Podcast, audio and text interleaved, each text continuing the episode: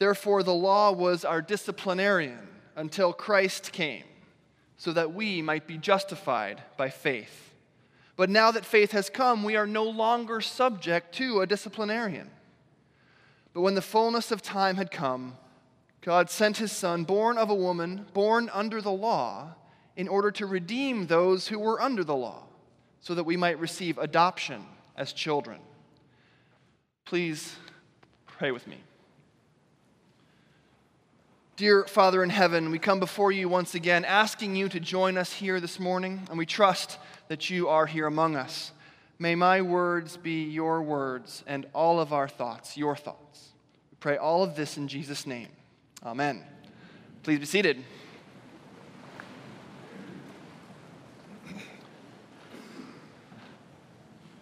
So it's that time of year again uh, when in the search for conversation starters, I'm, I'm starting to hear people transition from, um, so are you from around here? Or what do you think about the weather? to um, talking about and asking if or wondering what my New Year's resolutions are. I don't know if you've started to hear this yet. Are you thinking about your New Year's resolutions. Now's the time. We only have a few days left before the new year. I never actually make any uh, resolutions for myself because, well, it's only actually because of I have such a low opinion of my ability to keep them. If I thought I had even a fighting chance, I might try, um, but I'm the guy who couldn't even give up chocolate for Lent, much less renovate my life for an entire year. I once uh, bragged to Aya about how well my chocolateless Lent was going as I was eating an Oreo McFlurry. as it turns out, I was born without any willpower whatsoever. So I don't even bother with New Year's resolutions, but millions do. This year, I'm going to lose those pesky 15 pounds or 50 pounds or whatever it is. Do you think it's a coincidence that the uh, monolithic uh, weight loss TV show, The Biggest Loser, started on January 1st every year. This is no coincidence. New Year's is the time when many of us take stock of ourselves, right? We, we turn a critical eye on the you, that the we, the us that we are, and then we envision the person that we want to be. So, around this time, we draft a plan of attack to try to change from the person we are into the person we want to be. And everybody does this. And I think it's certainly more prevalent around New Year's when we sort of make these resolutions, but I think that we're basically all doing this every moment of our lives. Thinking about who we are and thinking about then how we can change into who we wish we were. What kind of husband am I? What kind of worker am I? What kind of parent am I? What kind of lover am I? What kind of person am I? And what kind of person should I be? And the fact that we are all asking ourselves these kinds of questions all the time leads to us being offered solutions all the time. Read this book, or join this gym, or come to my club, then things will work out okay. We are, of course, surrounded by these offers all the time, but especially around New Year's. There's a, a gym that I saw recently with a sign outside that said, Come in today for a new you. Now that's appealing. And of course, half of the best selling books on Amazon are either the diet books, self help books, or some form of Fifty Shades of Grey. Seriously, this is still the truth.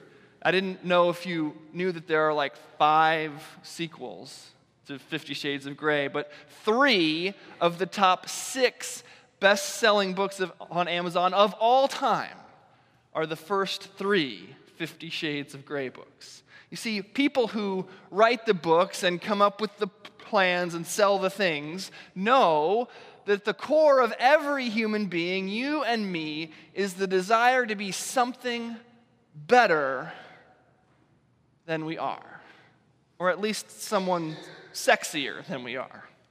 And these opportunities, these self help books, the gyms, the fantasy fiction, play to that need in all of us the need to be better than we are.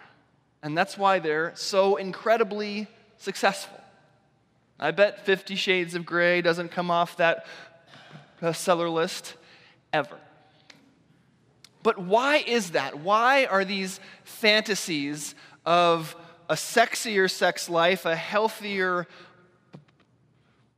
body, and a more self actualized mind, why are they so pervasive? Why are we all so similarly afflicted? And St. Paul tells us in our reading from Galatians this morning, he says that the law is our disciplinarian. The law, he says, tells us what to do. And when we mess up, which of course we are sure to do, the law is happy to point out our mistakes. This is what we know when we think of the word disciplinarian. Because of the law, then, it's because of this that we feel this disconnect between who we are and who we ought to be. The law shows us who we ought to be and is constantly pointing out who we actually are and the difference between the two. It's like being sent to the principal's office, right? You get separated from all the other kids. Go stand in the corner. Think about what you've done. It's all the same thing. Think about how much you'd like to be sitting back with your class at this moment, not standing out of the crowd. These are the situations in which we really feel that separation the separation between the you that you are and the you that you wish you could be. Take the gym example, this thing that we're all considering this week. Do we renew that membership even though we never use it? The law of God says your body is a temple of the Holy Spirit, so treat it accordingly. The law of the world says be attractive, be physically fit. And so, faced with these laws, most of us feel a separation. We feel set apart, a distinct difference between the way we are and the way we'd like to be, the way we feel we should be. We agree with these laws, by the way. They're basically true. Your body is a temple of the Holy Spirit. But we don't find ourselves able to rest easy in the face of the laws. They make us nervous, they make us feel judged. They are our disciplinarians, like the trainers on The Biggest Loser, and yelling at their helpless victims. And we, each one of us, have labored under laws like this, both the laws of God and the laws of man. Paul, though, says that that's why Jesus came to rescue us, to relieve us from this burden. He says, When the fullness of time had come, God sent his son, born of a woman, born under the law in order to redeem those who are under the law, so that we might receive adoption as children. So Jesus comes to redeem us, to rescue us from the laws that life puts upon us. The law of being sexy enough, the law of having the right smartphone for this year, the law of loving your neighbor as yourself. The law of loving God with all of your heart and soul and mind and strength. The law about having read all the works of classic literature, being able to discuss them. The law of knowing something valuable about politics. These laws oppress us. And Paul says that Jesus has come to rescue us from this oppression. So, what's the deal?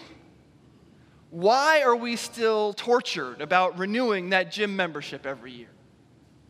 Why is Fifty Shades of Grey still selling billions of copies? Why are we still struggling under this weight? I thought we were supposed to be free. Because Paul says we're not under the law. He says, now that faith has come, we are no longer subject to a disciplinarian. But don't we still behave as though we are? There's not one of us here who doesn't wonder daily about that divide between the person we know we are and the person we know we ought to be. So is Paul lying? Are we actually still under a disciplinarian even though he says we're not? Well, when Paul proclaims that we are no longer under a disciplinarian, he's proclaiming the gospel, right? In very simple terms, he's saying that now that Jesus has come, we don't need to become the person we ought to be in order to be saved. This is sort of a rehashing of Christianity 101. Before Christ, the law was your disciplinarian. It was there to show you when you messed up, when you got off track, and to show you how to get back on track with God. But now, with Christ, faith is enough. Simple, powerful, and wonderful, right? Christ's deeds of power, Christ's holy life, stand in for your weakness and sin and save you. You no longer have to be the person you ought to be in order to have a relationship with a holy God. But just as quickly as we say, Yes, thank you, almost as the words are coming out of our mouths, we think to ourselves, No, it can't be true. It's too good to be true. Faith alone can't be enough. And just like that, we become our own disciplinarians. And we, you and I, are harsh judges. We find ourselves wanting in every area of our lives. We are not the husbands we want to be. We're not the wives we wish we were. We're not the fathers, the mothers, the employees, the lovers, the sons, the daughters that we know we ought to be. And we hate ourselves for it. This is why we buy books called things like Becoming a Better You or Your Best Life Now. This is all because we don't really believe that the gospel can be true. We are sure that we still need to earn our place. We're sure that something so valuable can't really be free. I remember when I lived in Ambridge, there was this one intersection that featured a giant billboard advertising the U.S. Marines. And this was a strange thing because it wasn't on a highway, it was just at a regular street intersection and it was set very low to the ground. So it sort of filled your field of vision as you were sitting there at the stop sign. And all it had on it was the beautiful, ornate dress sword that the Marines wear, and the words, always earned, never given, filling your field of view. Always earned, never given. You know what? People eat that up. The Marines know what will inspire people to join up. People love that. That way, when they get the sword, they can say, Ha! No one had to give me anything for free. I had to earn it every step of the way. And don't we want this sort of thinking to be true of our Christianity too? So that when it's all over, we can say, Ha! in the same way. So that if God says to us, Well done, we can shrug our shoulders and say, No problem. It was my pleasure. But look at where this sort of thinking ultimately leaves us. We want to earn our spot, but we live our lives in overwhelming fear that we're not quite getting there, that we're not going to earn the sword, that we'll never actually hear God say, Well done. But Paul has an answer for this too. He says that God sent his son so that we might receive adoption as children. And the image that seems appropriate here is one of a wealthy couple going into an orphanage and choosing an infant to bring home with them. The baby is instantly part of their family. All the wealth and privileges of the parents without the pristine upbringing, right? They are in just because. The child isn't worthy, but it gets the benefits anyway. And that seems to be what Paul is saying about our relationship with God. If we get in by adoption through this Jesus Christ, what's the point of continually killing ourselves, trying to earn our place? We're in already. The papers are signed, the deal is done. We're part of the family now. But aren't we a little suspicious of all this? Aren't you afraid that some mistake is going to be discovered, some clerical error somewhere, or that the family will realize that they can turn you in for a slightly superior model? So we'd better all be extra good boys and girls, hadn't we? Because despite all the assurances of love that we read in Scripture, we still live under this self imposed disciplinarian. Our adoptive father says, I love you. And we say, I'm going to try to earn it anyway. Our God, though, is far better than some benevolent adoptive couple. He doesn't just choose us because we're good or attractive, leaving the door open to the possibility that He might reject us if we stop being good or attractive at some point in the future. On the contrary, the Almighty God of the universe chooses you when you are needy and sinful and sacrifices everything, His only Son, to redeem you. In Titus, Paul makes this clear. He says, When the goodness and loving kindness of God, our Savior, appeared, he saved us, not because of any works of righteousness that we had done, but according to his mercy. Our God chooses us not because of anything we had done but because He is merciful. He chooses you, not because you're good, but because He is merciful. And this is the best part. He doesn't just save us, He saves you. Jesus had you in mind as He hung on the cross and shouted, It is finished.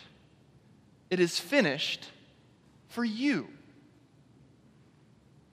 All the judgment for your shortcomings, finished. All the fear about your status, finished. All the dread about your possible separation from God, finished. You are an adopted child of God. You are his beloved. So you are no longer under a disciplinarian. It is finished. You are no longer a slave, but a child. And on account of Christ, you are free. Amen.